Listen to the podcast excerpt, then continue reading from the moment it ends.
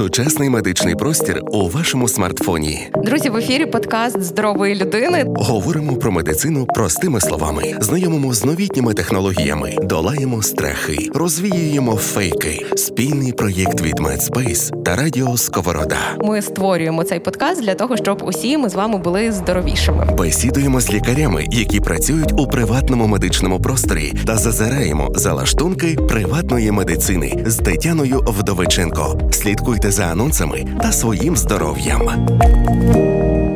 Усім привіт, друзі! Це вже четвертий епізод подкасту здорової людини, і ми впевнено рухаємося до екватора. Але хочу, щоб ви зупинилися все таки з вами тут і зараз в моменті, тому що переді мною вже Станіслав Кравчук, це лікар-терапевт, гастроентеролог та людина, яка працює у MedSpace у медичному просторі у Львові. І ми сьогодні будемо говорити, чому ж так взагалі несправедливо, ну як на мене, забувають про гастроентерологів, коли говорять там е, про дієтологію, про нутриціологію, про здорове харчування. Це ця тема зараз доволі таки хайпує. Мені здається, що всі вже вміють рахувати білки, жири, вуглеводи, розуміють, що за що відповідає. Але от до гастроентерологів ідуть уже ну в саму останню чергу. Мені так здається, можливо, це міф. Сьогодні ми будемо розвінчувати міфи або ж підтверджувати те, що є правдою. Тому Стасе, привіт, вітаю. Дуже приємно сьогодні бути з вами. Перше питання воно може здатися банальним, може здатися простим, але давай все таки на нього відповімо. Хто такий гастроентеролог, що він лікує і коли до нього приходять? Так, насправді просте питання, але на нього немає дуже простої відповіді. Можна ну буквально впертися в визначення гастроентеролог. Так, тобто що це означає гастро це шлунок, ентерос це кишківник, логос наука. Тобто, це колись було вухо, горло, ні. Знаєш, так, так чи так. правильно прямо розшифрувати? Угу. Власне, по суті, це людина, яка е, лікує е, пацієнтів, у яких є проблеми із шлунково-кишковим трактом. Проте е, гастроентерологи в Україні в світі дещо різну роль виконують. Е, за кордоном, все ж таки, це люди, які працюють більше в інвазивних якихось процедурах, тобто це люди, які лікують захворювання органічної природи, такі як запальні захворювання кишківника, виконують багато ендоскопій, можуть робити ОЗД в Україні. Більшості випадків гастроентеролог це терапевтична спеціальність спеціальність це люди-терапевти, тобто в гастроентерологію в основному після терапії йдуть, можна після сімейної медицини, і вони лікують відповідно пацієнтів, в яких є проблеми із травною системою. Вони можуть бути різної природи. Це може бути е, власне органічна патологія. Я зразу дам визначення, що таке органічна патологія, бо я думаю, це буде повторювати. У мене якраз були питання по всій по всій термінології. Та я люблю е, давати таке визначення пацієнтів. Це е, така хвороба, яку можна побачити, промацати, поміряти в крові так.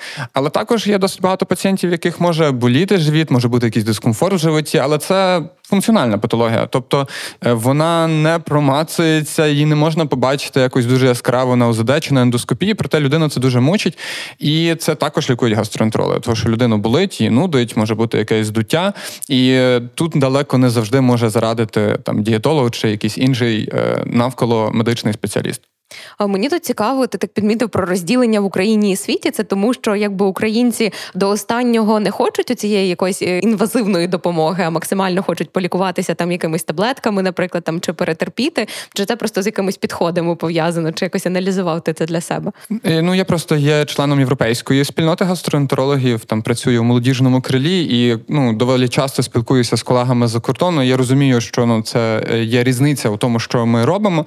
Це більше пов'язано історично, так тобто в Україні є так само люди, які виконують ендоскопію, люди, які виконують УЗД, але е, сам підхід до навчання дещо інший. Я маю декілька спеціальностей. Тобто я терапевт, лікар УЗД і гастроентеролог. Ось, е, але це моя особиста була воля там здобути всі ці спеціальності. Я можу бути просто гастроентерологом, займатися терапевтичною практикою в сфері гастроентерології. Е, за кордоном просто це все об'єднано в одну спеціальність, тобто ендоскопія, УЗД, е, власне, терапевтична клінічна практика, це все робить лікар-гастроентеролог, і в основному вони працюють в високоспеціалізованих центрах, де збираються пацієнти зі всіх усюд, зі всієї країни, в яких є якась органічна патологія, тобто, наприклад, там хвороба крона чи якісь цирози. Таких пацієнтів не так вже й багато насправді.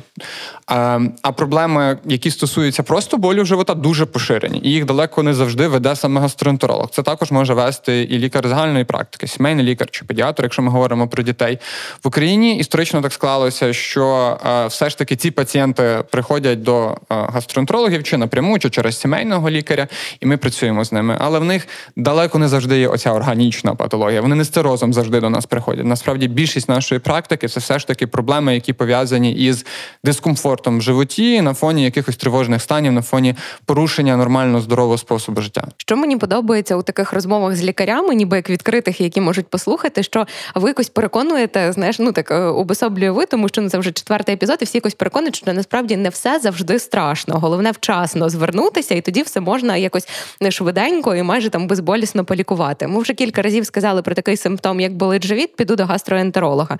Можливо, треба заглибитись трохи більше в ці клінічні якби особливості, коли саме треба звертатися до гастроентеролога. Бо якщо перефразувати, то як саме має боліти живіт, так ну як відслідкувати, коли звертатися до гастроентеролога, коли ні, які які симптоми мають настрашити, так щоб людина все таки не перечікувала, а одразу зверталась до лікаря по допомогу. Ну одразу зазначу, що живіт болить у всіх. І певною мірою це нормально. Якщо ми не доспали, випили занадто багато кави, можливо, переїли або з'їли якоїсь певної їжі, наприклад, солодкої, може бути здуття, може боліти живіт.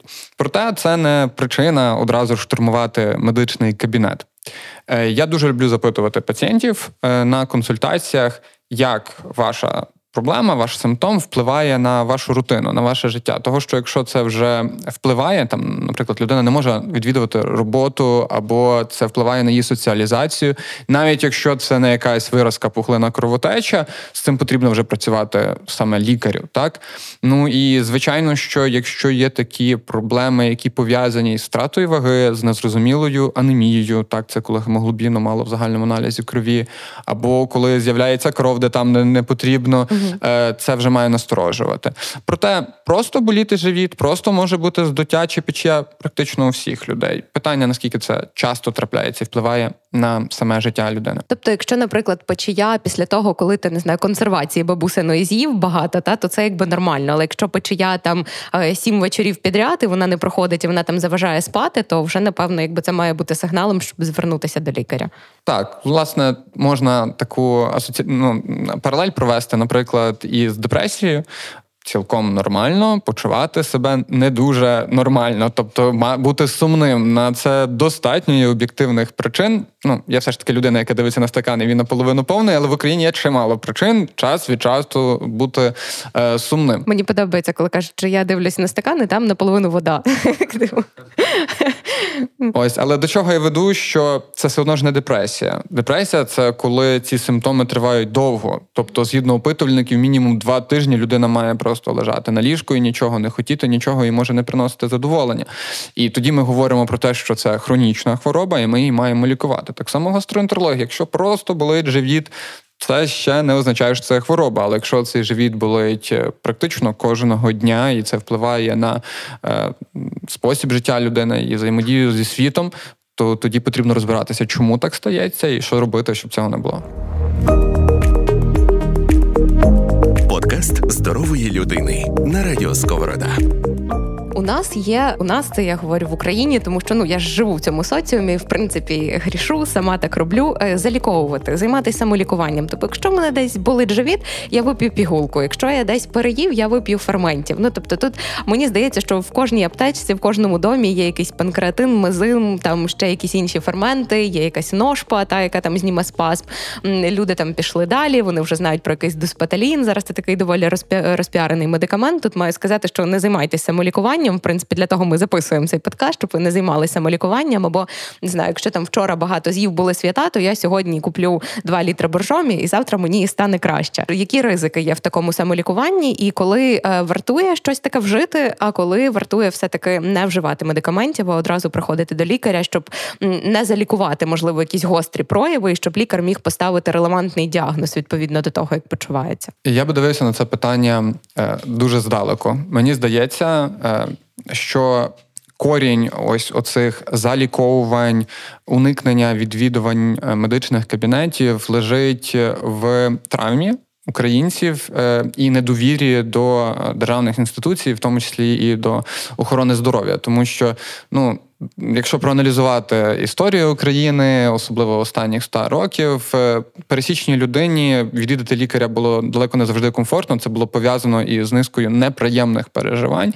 Ну і люди логічно намагалися це відтягнути якомога далі. І на цьому фоні дуже плідно розросталися різноманітні байки, міфи, як можна лікуватися, е, щось на чомусь настоїмо, п'ємо по 15 крапель 15 разів на день. Так, як мій дідусь каже, поки мене не завезуть, я не піду. Так, і е, на жаль, як е, в одному фільмі було сказано про е, психологію українців, те, що раніше допомагало українцям пристосовуватись і виживати, зараз грає дуже сильно проти нас. uh Тобто, якщо абстрактний чоловік чи жінка в 40, 45, 50 років буде ігнорувати певні червоні прапорці, це може закінчитись тим, що в 50, 55, 60 років це може закінчитися серйозною органічною патологією, раком чи якоюсь серцево-судинною, аварією, інсультом, інфарктом, ну і відповідно перечасною смертю або інвалідністю, і за цією людиною повинна буде дбати хтось із близького оточення. Відповідно, ця людина не буде працювати. Відповідно, в сім'ї буде менше грошей на розвиток когось із дітей, наприклад. І це таке от замкнуте коло.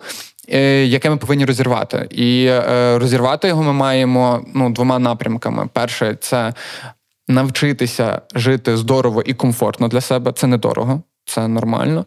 Другий це подолати недовіру до певних інституцій тому числі й до медичної інституції. Якщо повертатися до самолікування, все таки то можуть бути ферменти в аптечці. Їх можна вживати, наприклад, якщо ми знаємо, що ми їдемо до бабусі на новий рік і 100% будемо там їсти більше ніж звикли, та чи окей, якось допомагати своєму організму це переварити, і в який момент треба зупинитись, тому що мені здається, що багато людей, якщо їм комфортно, наприклад, пити е, поляну квасову кожного дня, вони її просто будуть купувати і пити. Е, як це відслідковувати, в який момент варто зупинятись, і як до речі, ну про мінеральну воду теж варто говорити як про лікувальний елемент, а не просто як безсмачну водичку газовану. Так, от з приводу таких от е, речей ми можемо говорити дуже багато про різні речі, якби то. Наприклад, uh це взагалі, от мене моя магістерська робота. От нещодавно я захистився, стосувалася е, я вітаю. та та тренінгів із е, військової тактичної медицини. uh Так і дуже багато зараз, якщо не буде турнікета, то ми можемо робити те і все. Питання в тому, щоб не має бути ситуації, коли немає турнікету. Так само і тут бажано, щоб не було ситуації, коли людина, наприклад, там переїла чи там випила літр горілки абстрактної, і тоді ми будемо пити боржомі. Ну і власне може бути пізно пити боржомі. Е, До чого я це все веду? Що ми намаг... маємо намагатися е, уникати ситуації, коли може стати геть зле. І якщо ми говоримо конкретно про ферменти, то е, я аналізував медичну літературу. Угу. Дякувати інтернету. Ми маємо доступ до сучасних е, знань, публікацій. Можна досить швидко подивитися, що науковці вивчили по кожній з діючих речовин. І нема насправді м, якогось такого прямого зв'язку, що. Е, я поїв, мені стало зле, випив фермент, стало добре. Це більше той меседж, який нам хоче е, ну, Мас-маркет мас-маркет продати, тому що ну це це певною мірою ну вигідно, коли препарат продається. Але ми зараз, до речі, ще один міф розвінчуємо тут прямо зараз за мікрофонами, тому що ну реально мені здається, що всі люди вірять в це, що якщо ти там купив якийсь умовний мезим, та і там випив його, то це означає, що ти можеш з'їсти вдвічі більше і цього не відчути. Отож, ну і власне це трошечки хибний порядок речей. Угу. На, насправді не потрібно переїдати, щоб не було ніякого ай молодець, і тоді закидатися е, мезимом. Звісно, якщо людина переїде їла, це буде некомфортно. Організм сигналізує, власне, що некомфортно через оцей біль е, чи інше якесь неприємне відчуття, і це потрібно перечекати. Треба е, можна прогулятися, відволіктися, випити більше рідини, бо рідина завжди нам допомагає в плані і е, травних процесів. Все ж таки, кожен із травних соків це в першу чергу вода. І якщо порахувати сумарно, чого там виділяється, літр жовчі, літр підшлункового соку, літр якихось там кишкового соку, то для цього потрібна рідина. І здебільшого я би радив би от щось таке, так тобто не стільки давити на фармацію в даних випадках і е, думати. Е, Таки, такою хибною асоціацією. Я переїм, вип'ю панкретин, мені стане добре. Більше старатись уникати таких ситуацій. А якщо вже раптом така ситуація склалася, Час лікує. Час лікує, плюс можна водичку, фізичну активність, аналіз і усвідомлення негативного досвіду, щоб цього не було наступного разу. Це хороша дуже порада. Мені подобається, але е, водночас е, хочеться одразу перейти до цього здорового харчування, там не переїдати. Ну теж у нас є дуже багато стереотипів і стигм, загалом в яких ми існуємо. Що свята це завжди переїдання. Всі з цим просто вже змирились. Там просто якби переїдають на столах. Потім там іде якесь розвантаження на якихось кефірчиках, супчиках. І зараз є дуже багато пропозицій там скласти здорову тарілку, навчити якось якось людину правильно їсти. А наскільки взагалі це релевантна пропозиція? Чи якби людина має харчуватися інтуїтивно, як зараз говорять, що ну ніби там я подумала, що я захотіла з'їсти. Там зараз я хочу не знаю, там шматочок сиру там з яблуком, я це їм. А завтра я хочу там бургер з Макдональдсу, і я його теж якби їм. Е, чи все-таки треба якось контролювати себе і не відгукуватись постійно на організм, а якось так е, е тренувати? Так хто кого має вести? Людина має вести організм чи організм людини? Хороше питання. По-перше, хочу, щоб наші слухачі в принципі розуміли, що ми не були е, створені, ми не еволюціонували для того, щоб е, ходити в якісь заклади масового харчування, їсти бургери і так далі. Е, еволюційно ми були пристосовані до того, щоб багато бігати, їсти все, що попадеться під руку. Якщо це було м'ясо, то можна його зараз і багато з'їсти. А якщо це корінці, то корінці, а може й два дні, три дні взагалі нічого не їсти. І наш мозок ну, відповідно досить активно реагує на їжу, яка високо є калорійною. А яка їжа це калорійна? В першу чергу жирна, е, жирна їжа, солодка Солодощі, їжа. Да. А якщо це все ще й заміксувати, наприклад, жирне, солодке і солоне, а це насправді те, вибух та, це, це вибух. І, до речі, це саме те, що пропонує е, е індустрія. Так, ну, якщо та, подиви... спеції, сіль, цукор, все е, та, підсмажений. Якщо подивитися, в принципі, що продається на полицях супермаркетів, те, що має упаковочку, довгий склад довгий термін придатності, там завжди є е, жир, сіль та цукор. І на таке наш організм дуже реагує. Тобто ми е, хочемо це їсти навіть тоді, насправді, коли не ситі, е, коли коли ми ситі. так? І я раджу нашим слухачам розмежовувати ці відчуття. так? Тобто є голод. Е, В ідеалі на фоні голоду, який ми відчуваємо в ті моменти, коли зазвичай їмо, ну і ми бачимо їжу, думаємо про їжу, в нас з'являється апетит. В цей момент ми маємо на 15-20 хвилин відкласти все, спокійно поїсти, не відволікатися на відео. Я бачу постійно, як в там трапезні чи в кав'ярнях люди дивляться щось. Ні, це не дуже окей. Того що ми маємо отримати задоволення. Їжа це чи не найкраще джерело задоволення, це первинне джерело задоволення. Їжа і секс, тобто це прям такі ті, що в основі основ лежать. Все інше це вже таке більш е, вище людське. Зараз а... будемо молодіжним сленгом. Це база. Так, так, це це точно е, база, і е, відповідно це задоволення треба відчувати і навчитися балансувати з ним, бо це може вийти з під контролю, коли люди, наприклад, їдять, щоб там якийсь свій Емоцію тривожний так емоцію, щоб навпаки заїсти емоцію і так далі. Отож, власне, голод відчуваємо апетит апетит, спокійно їмо, отримуємо задоволення, вчасно відчуваємо насичення. Біда тоді, коли, наприклад, людина ігнорує голод через роботу, або коли їсть, коли не голодна, або коли їсть і відволікається і не відчуває насичення. От тоді з часом, якщо це системно проявляється, будуть з'являтися якісь проблеми. Коли варто прийти і запитати когось про допомогу, типу допоможіть мені скласти якесь меню, можливо, якось е, там правильніше похарчуватися. Тобто, чи має бути такий запит до спеціаліста, чи людина може в принципі сама собі скласти якусь здорову тарілку і за нею слідкувати. Це є більше про те, що чи е, можуть зараз люди якби тримати самі себе в дисципліні, чи чи легше прийти там до спеціаліста та заплатити якусь певну суму грошей, та і якби і вже розуміти, що ну все дороги назад немає. Е, ну люди все можуть насправді зробити самі. Тобто, ну їсти все ж таки це така штука, що ми вміємо їсти. Так питання в тих проблемах, які в кожної індивідуально можуть виникати, і тут дійсно може допомогти розібратися спеціаліст, особливо якщо ми говоримо про стани, коли вже є якась проблема, чи це поведінкова проблема, наприклад, при розладах харчової поведінки, чи це вже взагалі проявляється в якихось е, е, розладах там шлунково кишкового тракту. Тоді дійсно спеціаліст може допомогти. Коли я говорю спеціаліст, це може бути гастроентеролог. Якщо ми говоримо про розлади харчової поведінки, це теж може бути гастроентеролог, проте тут може бути і психо, е, психотерапевт, і психіатр. Якщо ми говоримо про складання плану, так, харчування він знову ж таки може упиратися під якийсь запит. Це може бути зниження ваги, це може бути харчування при якійсь хронічній хворобі. Тут може допомогти дієтолог. Ось, от в таких моментах ідеально має команда працювати. Але я думаю, що грамотний спеціаліст може в принципі допомогти от е, комплексно Подкаст здорової людини з Тетяною Вдовиченко.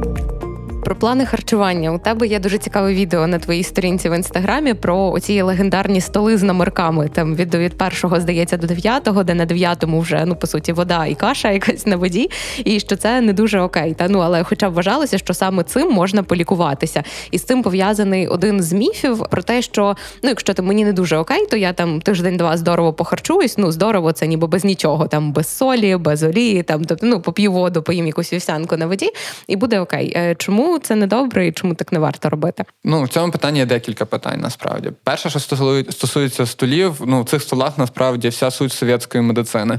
Це коли ми все максимально зрівнюємо, спрощуємо, і от у нас є 15 столів. Кожен з тих столів відповідає якимось хворобам. Е, товариші доктора, типу, от беріть оцю е, методичку і працюйте по ній. Ну але люди це не 15 типів людей, і кожна людина це в першу чергу особистість із своїми вподобаннями. І і е, це дуже може викликати величезний внутрішній конфлікт і купу проблем, коли людина буде намагатися свій спосіб життя підігнати під якісь совєтські методички, які писалися 100 років тому назад. Тому це повний нонсенс, ніхто в світі цим не користується, окрім людей, які навчаючись повторюють помилки своїх вчителів які мігрують із одного покоління лікарів до іншого. І е, в більшості випадків ми зараз говоримо про максимально збалансовану дієту. Дієта не від слова, дієта загального розуміння. Дієта це в принципі харчування, так е, яка включає всі групи: це білки, жири, вуглеводи, і бажано, щоб цей раціон містив достатньо овочів, які містять клітковину фруктів. І е, у більшості випадків люди можуть їсти комплексну їжу. Не треба сідати там на воду, хлібчики, там сухарі якісь. Е, І це це навіть можна робити і при станах, які навіть в інтенсивній терапії відбуваються. Тобто, навіть при хронічному ой, при гострому панкреатиті намагаються чим швидше е, давати їжу. Можливо, навіть не через ложку, можуть давати через спеціальну трубку, але це їжа, яка потрапляє в травну систему, на відміну від стереотипу, який там голод, холод і спокій, який до до речі, досить зараз навіть часто можна зустріти в якихось хірургічних колах, що все панкреатит ми не чіпаємо. Їжа має бути, і вона має відповідати на декілька запитань. Ну, вона має покривати декілька функцій. Це е, покриття калоріях е, потреби людини, це покриття в пластичних речовинах, білки, жири, вуглеводі, бо ми можемо там калорії там з'їсти там 200 грам цукру в день. Ну, в принципі, в калоріях покрили, покрили. так але ну ніяких угу. хороших жирів, білків ми не отримали. Ми маємо отримати задоволення так е, від їжі, і їжа це ще культурна певна функція. Тобто, коли ми приїжджаємо додому, там запроси до е, запроси мене до себе на різдво, так як співають. Це ми очікуємо щось. Ми очікуємо, що сім'я збереться е, за столом, що там будуть певні страви, там будуть якісь розмови, якийсь піднесений настрій. Їжа в цьому відіграє певно, що ритуальну роль. І віддалі, от їжа має закривати ці всі функції. Стіл номер 5 не закриє ці функції.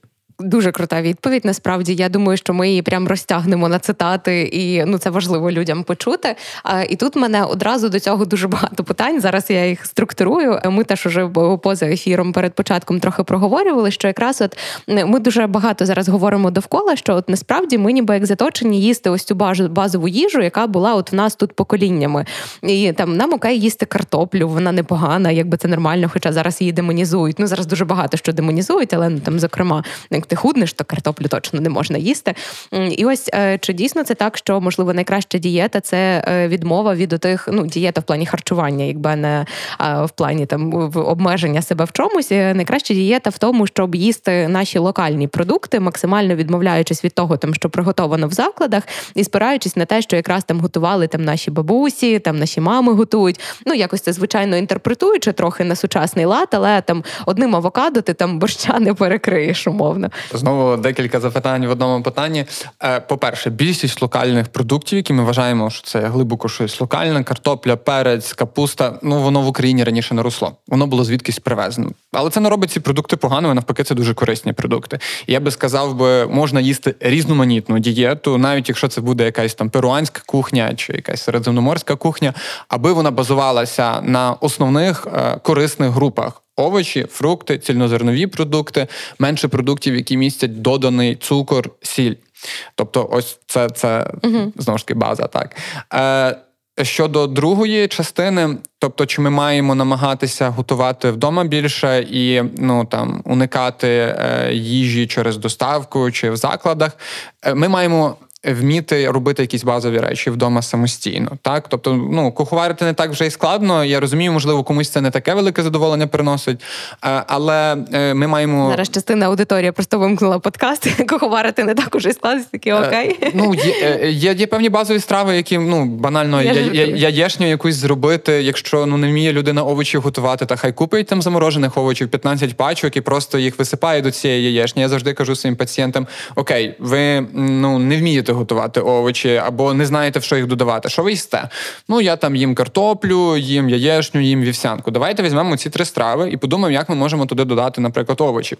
Яєшню можна додати овочі, можна. Вівсянку можна додати клітковину у вигляді, там, наприклад, яблук, груш, горіхів.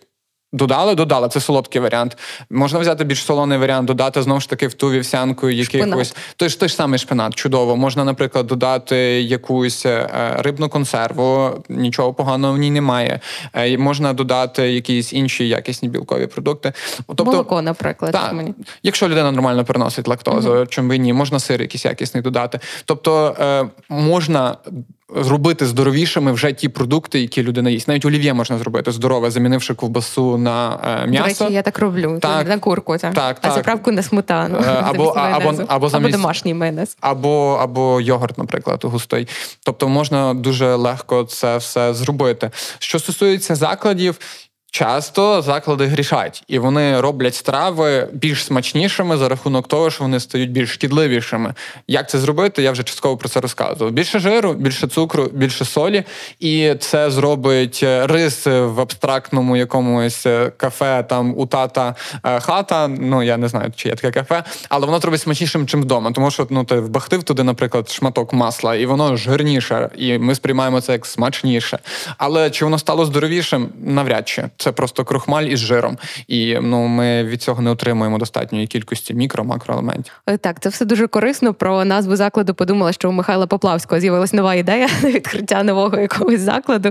Хочу ще запитати трошки повернутись, тому що ми так уже почали про їжу, про їжу, про їжу говорити. Все таки е, лікар-гастроентеролог і прийому лікаря. Ми поговорили на початку про те, що українці приходять до лікаря-гастроентеролога більше як до терапевта, але все одно я десь серед свого кола знайомих зустрічаю цей стереотип. Мені здається, що таке якесь побоювання є загалом, що коли ти вже йдеш до гастроентеролога, то це він не просто з тобою поговорить там чи якось там не знаю, ну там максимально щось, я не знаю, ти може якось пощупати живіт, да, щоб подивитися там здуття, там де там чи де болить перевірити. А що це вже все? Ти вже маєш ковтати зонт якийсь, це вже починаються якісь ці інвазивні процедури. Як це відбувається насправді, і як себе готувати до цього прийому? Типовий прийом е, зараз, тобто 2024 рік, Україна виглядає наступним чином. До тебе приходять здебільшого молоді люди, 25-45 років, і здебільшого в них є якісь скарги на біль е, чи дискомфорт в животі. І у максимальній більшості випадків ми не маємо проблеми чисто органічної природи. Тобто до нас не приходять люди, які там мають крово... виразку, яка кровоточить, бо скоріш за все цих людей привезли швидкою на приймальне mm-hmm. відділення. І коли ми розплутуємо кожен такий випадок, виявляється, що скоріш за все це є тривожні люди, у яких є дискомфорт в животі. Чого бути тривожним в Україні, думаю, відповідати не потрібно. Чого болить живіт, а це вже е, інше питання. Можливо, людина на фоні цього стресу змінюється і харчова поведінка. Вона може щось переїдати або не доїдати, або зловживати якимось речовинами, і це буде вже відбиватися на її е, почутті. Вона можливо менше спить, і це теж, до речі, впливає на харчову поведінку. От і в такому випадку ми вже починаємо працювати. Буває таке, і це часто буває, що може бути мікс як органічних, так і функціональних проблем. Наприклад, людини, в якої є біль верхній половині живота після прийому їжі, так може бути одночасно і гастрит. Так, той гастрит, який е, ну, викликаний запаленням слизової оболонки, це можна виявити при ендоскопічному, потім гістологічному обстеженні. А може бути ще, окрім того, гастрита, і може бути диспепсія функціональна, так, тобто, е, що є ще біль, який е, може додатково з'являтися при стресових переживаннях, е, нудота, важкість може з'являтися, і нам потрібно паралельно ці два стани ну, вести. Я зараз намагаюся розмежувати.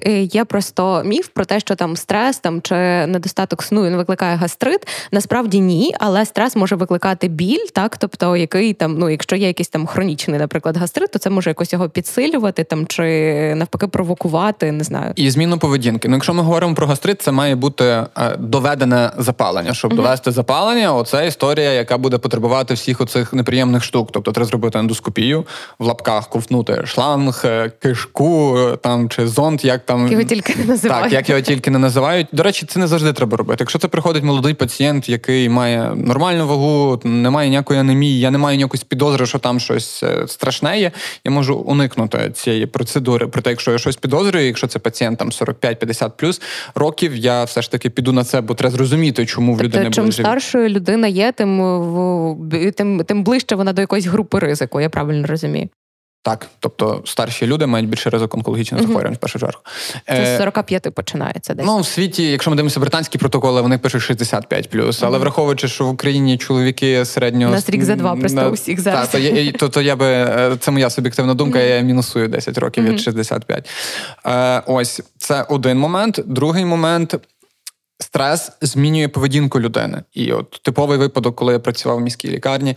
Е, коли я лікував військовослужбовців, наприклад, типові військовослужбовці в терапевтичному відділенні, де як гастроентеролог їх лікував, це чоловік, який курив, я попав... чомусь одразу про тютюн подумав. Так, який багато попадає на фронт. В нього є там хелікобактер. Хелікобактер це бактерія, яка живе в шлунку, і вона живе десь приблизно в 40%, 40-50%. І не всім її треба лікувати, наскільки я розумію. Е, ну, мається на увазі, він в нього був. Він uh з дитинства попадає в шлунок, він в нього був. Він можливо йому таких ось е, проблем Дома не приносить, але він попадає в стресове середовище, де він починає замість пачки сигарет курити дві пачки сигарет, де він гірше набагато харчується, е, плюс в нього десь там схопила спина. І як там е, лікують досить часто, ага, болить спина, знеболююча, знеболюючі ліки, вони зменшують захист лизової оболонки шлунка від впливу кислоти.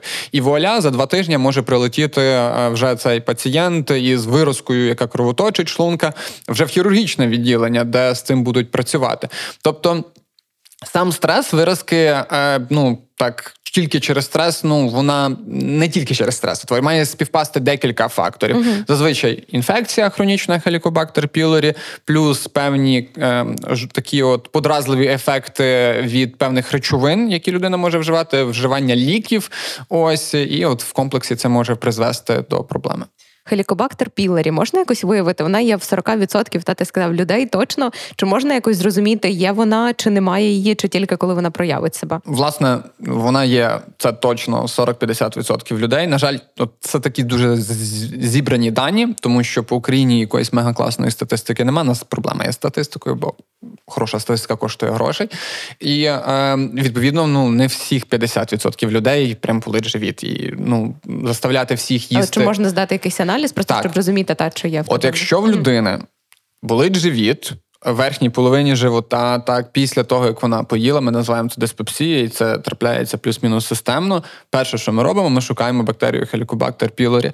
Це можна зробити декількома способами. Їх можна умовно розділити на інвазивні і неінвазивні. Інвазивні це якщо це при ендоскопії, коли цю трубку запихають uh шлунок, беруть шматочок шлунка, краще декілька шматочків і дивляться. А там бактерія. Так, і там дивляться, чи є ця бактерія, скільки цих бактерій.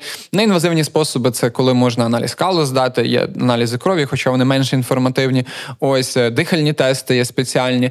І ми дивимося, чи є ця бактерія. Кожен з цих з тестів потребує певної підготовки, певних е, там знань умовно, ну бо можуть бути певні uh-huh. похибки. Іноді ми робимо два тести, щоб знати точно, тому що на кону висить е, два тижні прийому е, великої кількості препаратів. Тому що якщо є біль в животі і є бактерія, ми її прибираємо, тому що це головний фактор ризику розвитку раку шлунка, виразки і інших неприємних історій, які можуть не завтра з'явитися, але вони можуть з'явитися, наприклад, через 20 років. Тобто, наприклад, особливо якщо в сім'ї були випадки випадки раку шлунка чи якоїсь виразки, ну треба прибирати. Або, наприклад, може бути людина, яка потребує вживання ліків, які є знеболюючі, ну через те, що, наприклад, остеоартрит. Там старша якась людина, і якщо в неї навіть не болить живіт, але в неї є хелікобактер пілорі, і вона буде вживати ці препарати, це збільшує ризик того, що в неї може утворити вся виразка. Тому в такому випадку ми навіть без симптомів прибираємо. Іноді ще є такі покази, як залізодефіцитна анемія, так яка е, важко лікується. Тоді ми теж без ніякого болю в животі маємо повне право Шукати хелікобактер і прибирати хелікобактер. А якраз е, сказав про дефіцит заліза, і ми не проговорювали це питання до, але зараз є ось ось ця мода на БАДи, щоб якби все поновлювати якимись вітамінами, там те саме залізо, вітамін Д. Ну кажуть, що нам якби цього всього не вистачає. Чи можна це все взяти з їжі насправді? Чи все таки треба в якихось випадках звертатись до лікаря, якби щоб це прописували? Люди схильні е, отримувати е, прості меседжі і брати їх одразу на віру. Ну навіщо розбиратися в якихось складних речах, якщо ось е, уявимо, що маш... організм це машина, ось я загнав його на сервіс, це я собі якісь вітаміни прийняв і далі можу жити. Ну все набагато складніше. Ну і за цим набагато складніше криються мільйони мільярди реакцій, різноманітних і так далі. І е, звичайно, що краще їж е, з їжі брати всі вітаміни, мінерали, і білки, жири, вуглеводи. Ну ніяк ти не скомпенсуєш це якоюсь е, добавкою, якщо говорити про все, все окремі добавки таки треба вживати при певних станах, наприклад, при дефіциті вітаміну Д, який є у великої кількості мешканців міста, наприклад, чи для жінок, е, які можуть мати дитину, треба приймати фолієву кислоту, е, чи для жінок, які схильні до залізодефіциту, треба час від часу приймати препарати заліза, щоб уникнути цих залізодефіцитних станів. Проте думка про те, що ось я приймаю жменю таблеток, як це багато роблять блогерів. Ось я починаю ранок з такої жменьки, закінчую вечір з такої жменьки, воно все різно кольорове, їсти, красиве. Та, та мільйон підписників типу дивляться за цим і думають, ну якщо це може робити якийсь там блогер, там X, наприклад, напевно, що і мені треба це робити. Це хибне е, уявлення, і, на жаль, е, воно може призвести дуже недоприємних наслідків, коли людина вже з запущеною хворобою може потрапити е, там на прийом, особливо якщо ще й паралельно людина нічого не робить, бо це легше прийняти таблетку, важче, наприклад, там сходити, зайнятися якоюсь фізичною активністю, виспатись нормально, чи не знаю, пролікувати якийсь стан, який потрібно лікувати. Чи до лікаря записатись, тому вкотре нагадуємо, якщо вас щось непокоїть, зверніться, будь ласка, до лікаря лікаря, не заліковуйте і не займайтесь самолікуванням. Подкаст здорової людини. Дбайте про себе, піклуйтесь про рідних. А є ще низка негативних факторів, які всі називають, які негативно впливають на кишково-шлунковий тракт, алкоголь, тютюнопаління. Про це ми ніби все знаємо, але що є там гостра їжа, жирна їжа. Ми це трохи проговорили. кажуть, що не можна їсти надміру щось гаряче чи надміру холодне. Які можеш виділити такі, ну дійсно кілька факторів, на які варто звертати увагу, і ті фактори, які насправді шкоди нам не роблять, тому що ну можемо спокійно вживати там по температурі, наприклад, якусь їжу різну. Якщо ви відчуваєте за ком, що ця їжа вам гаряча і неприємна ну наче не вона ковтайте не ковтайте її, логічно, так? Е, стосовно того, що якась кисла їжа, квашена їжа чи першена їжа зробить біду вашому шлунку, не переживайте за шлунок. В шлунку pH, коли там знаходиться їжа, може опускатися до значення півтора.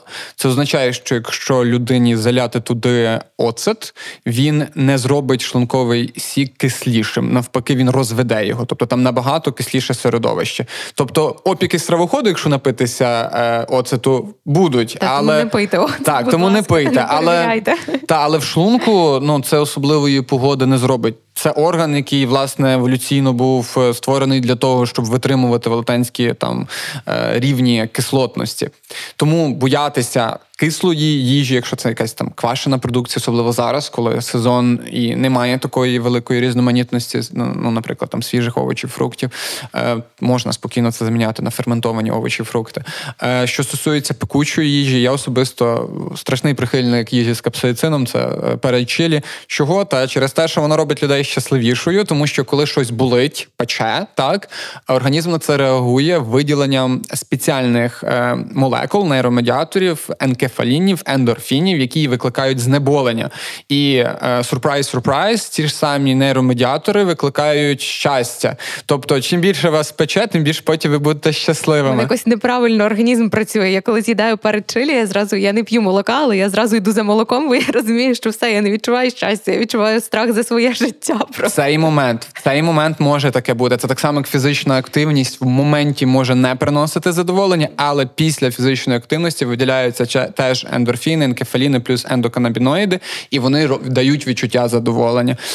Тобто, це треба розмежувати. До речі, є навіть дослідження, які показують, що за рахунок їжі з капсаїцином це перед чилі той ж самий, так можна подолати певні функціональні розлади, коли в людини стає більш чутливою е, там травна система.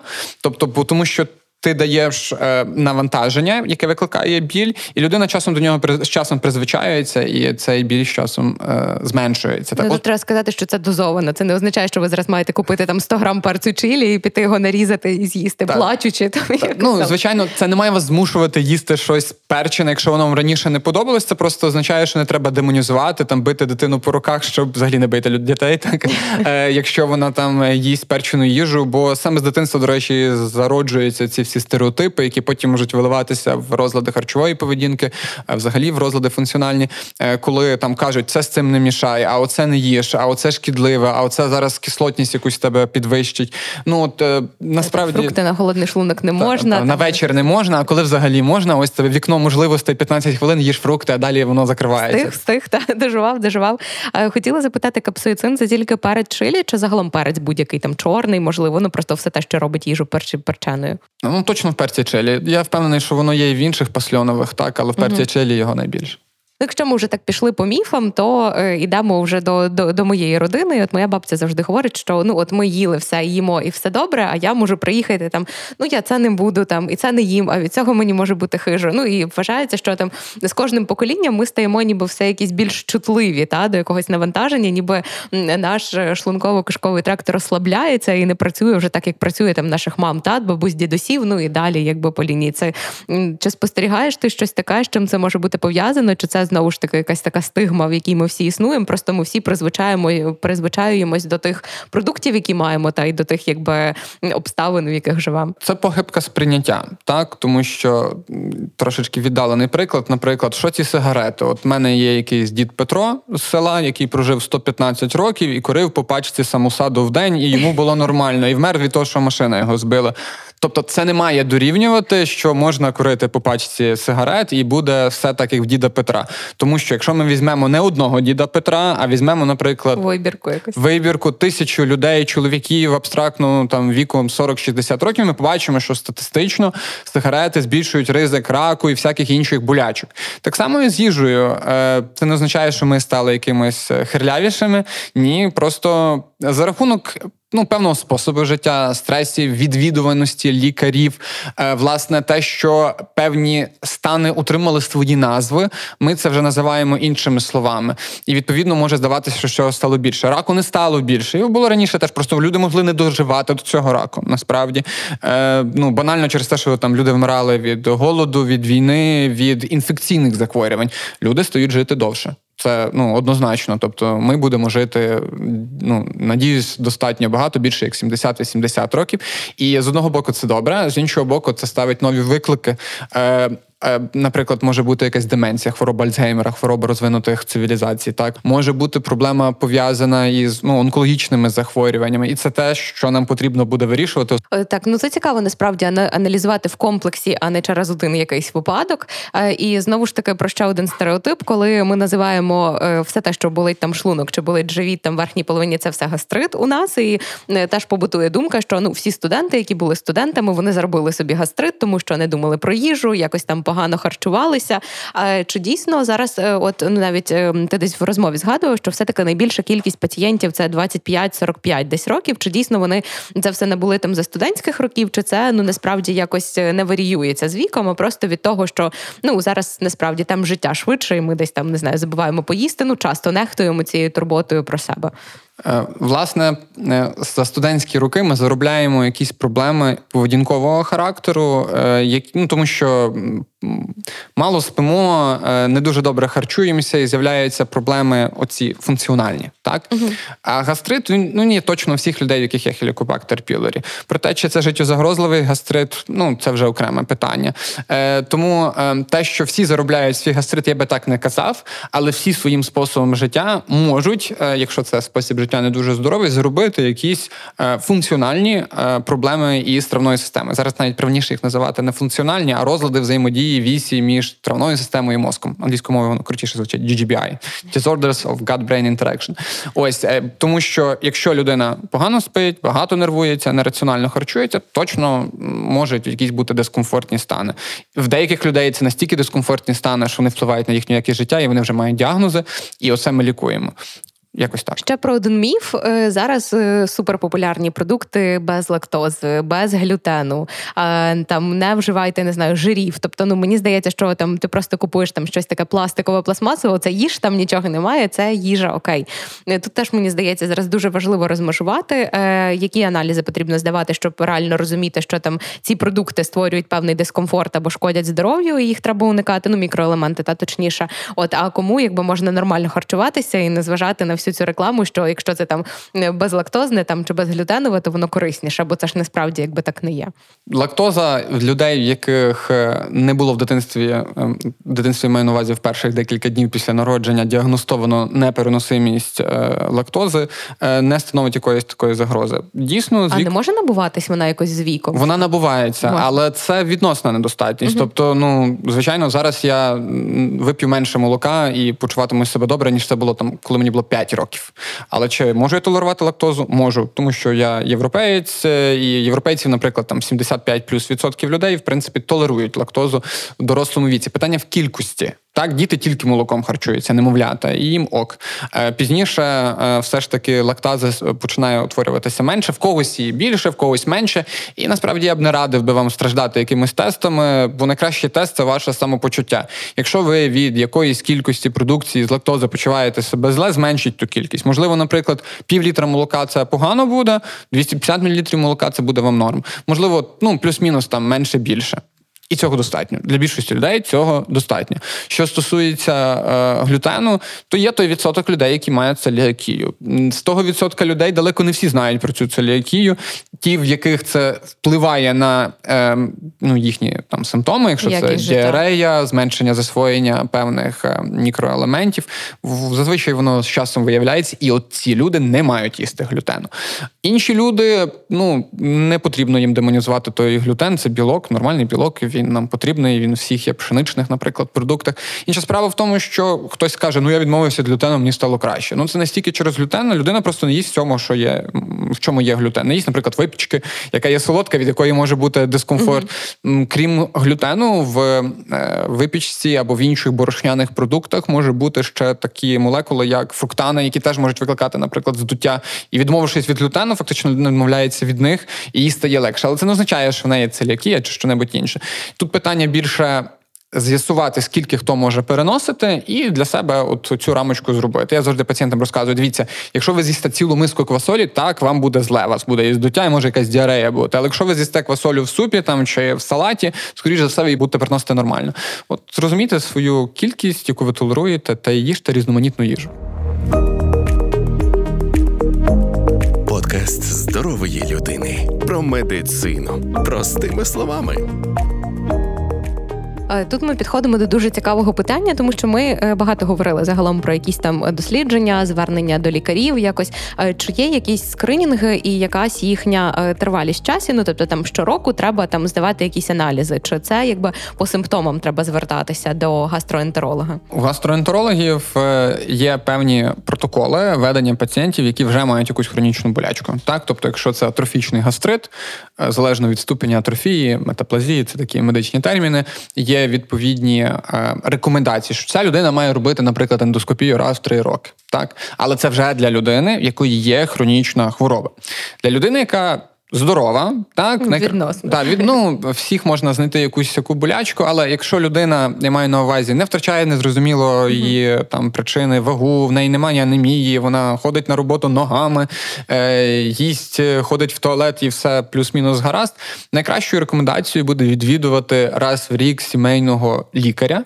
А сімейний лікар вже залежно від вашого запиту по тому, як він вас оцінить, е, ну, власне, він вас бачить, він може щось запитати, поміряти. Тиск, залежно від віку, від того, чим страждали ваші найближчі родичі, від чого вмерли, власне, там дідусь, бабуся, батьки, можливо, він підбере якусь схему, так, якогось е, скринінгу. Потрібно розуміти, що надмірна діагностика це теж не дуже добре. Ну, Візьмемо, наприклад, найпоширеніше от те, що в медичній сфері обговорюють, е, трошки на на урологічний хліб зараз залізо, наприклад, тести, на які стосуються раку простати, наприклад, uh-huh. простат специфічний антиген, він може виявити виявитися позитивним у людей, в яких немає ніякого раку простати. Але ця людина, побачивши цей аналіз, що він є підвищений, піде до лікаря. Вона буде чекати на цю консультацію, вона буде переживати. Можливо, їй зроблять якесь інвазивне втручання, яке потягне за собою якісь фінансові втрати, біль, власне, знову ж таки, тривожність, очікування результатів і так далі, і тому подібне. В гастроентерології теж таких прикладів багато. Піду собі зроблю УЗД. Зробив ОЗД, попався не дуже е, не дуже компетентний фахівець, який написав 25-річної дівчини, в якої все гаразд з вагою, там е, хронічний панкреатит. Так і написав по ОЗД хронічний панкреатит. Дуже доволі. Це я, та, та дівчина. Та, дуже, Мені правда 27, але та, так, дуже типовий була. насправді типовий випадок. Людина тривожна, як і багато українських тривожних людей, залізає в е, доктор Google і дивиться, ага, хронічний панкреатит, не засвоюється кальцій, кістки стають м'якими, люди вмирають з такою то там розсипається. Та, та, і взагалі їжа не засвоюється, е, болить живіт, а в мене ж болить теж живіт. І людина знаходить в себе ці симптоми, іде до іншого лікаря, знову починає приймати якісь ліки, їй не стає легше, вона переживає, і це може е, навпаки створити шкоду надмірна, е, надмірні оці діагностичні процедури. Тому е, в більшості випадків я б, чесно кажучи, делегував би ну, оці рішення на лікаря, якому ви довіряєте, компетентного лікаря. Я швиденько скористаюся ефірним часом. Як це зрозуміти? Ця людина має, скажімо так, не толерувати псевдонаукових методик, це гомеопатія. Вона має підтримувати вакцинацію. Ця людина бажано має вчитися е, по англомовних ресурсах. І якщо ви складаєте складаєте собі такий пазлик. Ну і плюс вона не призначає ліків, які в е, своїх там фармакологічних властивостях написано там лікує все, базовий базовий зміцнюючий препарат. От якщо такого от немає, скоріше за все, це хороший лікар. Ось як я за собі уявляю, знаєте, зазвичай лікар дає анкетку, типу там відмітьте там, чи є у вас якісь хронічні захворювання. Це таке, а в мене є для вас теж, будь ласка, теж відмітьте. Ну це це, це насправді це, це важке питання, того що е, ну Ні, ну це насправді дуже вдале зауваження, так тому що ну ми ж кваліфікуємо фахівців. Ми хочемо е, найняти якогось кваліфікованого дизайнера для того, щоб зробити ремонт в квартирі. Ми хочемо якогось кваліфікованого автомеханіка, щоб нам якось поремонтував машину. Так і так само ми маємо хотіти звертатися до кваліфікованих лікарів Але... для того, щоб підтримувати здоров'я організму. В медицині це важче, того що з машиною простіше, того що от вас не їздила машина, ви пішли до механіка, він перемонтував, вона їде. Добре, він не перемонтував, пішов до іншого механіка, він перемонтував, машина їде. Все гаразд. А з медициною тобі, в принципі, там 25 років, і ти йдеш із запитом Я хочу, щоб я був здоровий. А тобі людина може, наприклад, порекомендувати непотрібні якісь там втручання, і ти ну от вона гарно спілкується, людина гарно виглядає, е, але це не означає, що вона є е, саме як професіонал, робить все згідно ну якихось наукових визнаних там методик. Так е, тому медицині це важче. Це має і держава сприяти ліцензуванню, щоб розуміти, хто має право лікувати, хто не має право лікувати, щоб унеможливити тих ситуацій, коли е, власне буде ятрогенія. Це терміном називається, коли є шкода від медичних mm втручань. Ось бо, на жаль, люди лише по обгорточці не можуть сказати, що це за професіонал. Ну насправді так експериментувати ти будеш своїм тілом і своїм організмом. І так, уже десь на завершення е, хочу запитати, що ну е, я знаю там по своїй там професії, та, наприклад, що не завжди ти можеш якось там собі десь чимось зарадити. Тобто, якщо ти не знаю, там говориш десь гарно в мікрофон, нехай буде так, то не завжди там ти десь можеш е, не знаю, там собі собі там зробити там якусь не знаю, красиву заставку в інстаграмі чи ще щось, бо ти завжди якби залишаєшся без свого професійного. У лікарів мені здається, що ну теж є ж якісь свої ем, не знаю, пристрасті там в тій їжі, насправді там і зараз ну популярно дуже там знову ж таки дієти, там 80% здорова їжа, 20% той пресловутий чітміл, що ти можеш їсти все, що хочеш. Чи є в тебе якась така своя напрацьована схема? Як ти там дозволяєш собі там те, що ти любиш, але можливо воно не дуже корисне, так щоб воно не впливало. Ну така якась е, робоча схема на життя, як в цю тарілочку докладати там ще якихось смаколиків і не шкодити собі. Я гастроентеролог, але я і людина, тому мені подобається все те, що подобається людям. Так я іноді їм е, щось солодке, іноді їм щось жирне, смажене. Проте намагаюся, як я знову ж таки кажу, пацієнтам робити це дорого, не вдома і в невеликих кількостях. Ну або якщо це говоримо про вдома, то я можу собі дозволити з'їсти якийсь там марципан із кавою, наприклад.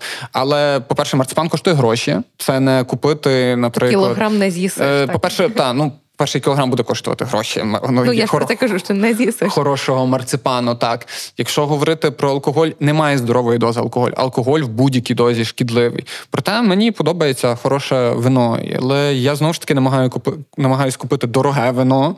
Або якщо я п'ю в ресторації, в ресторації дуже дорого коштує вино, і ти там пляшку не вихлопчеш. Набагато простіше і шкідливіше, як там купити 2 літри пива і вглушити його, так але це шкідливо. Тому е, нехай тому це споживайте відповідально. Так, так. Тому от нехай це буде. Це це, це моя фраза. Я її патентую. Дорого, мало і не вдома.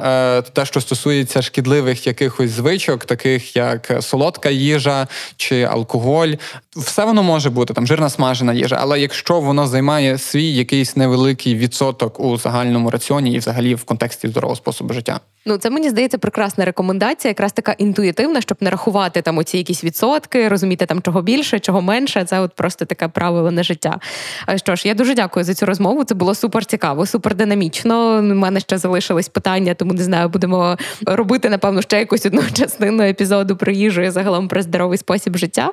Е, друзі, на сам кінець хочу вас е, закликати підписуватись на соцмережі Радіо Сковорода. Це наш інстаграм, наш Фейсбук. Слідкуйте за нами на подкаст-платформах, на Ютуб теж підписуйтесь. Ну і звичайно на Станіслава Кравчука підписуйтесь в інстаграмі. Я от два тижні вже слідкую, неймовірно насолоджуюсь контентом. Це подкаст здорової людини, який ми робимо разом із медичним простором MedSpace. Тому не займайтеся самолікуванням, будьте здорові і турбуйтеся про себе.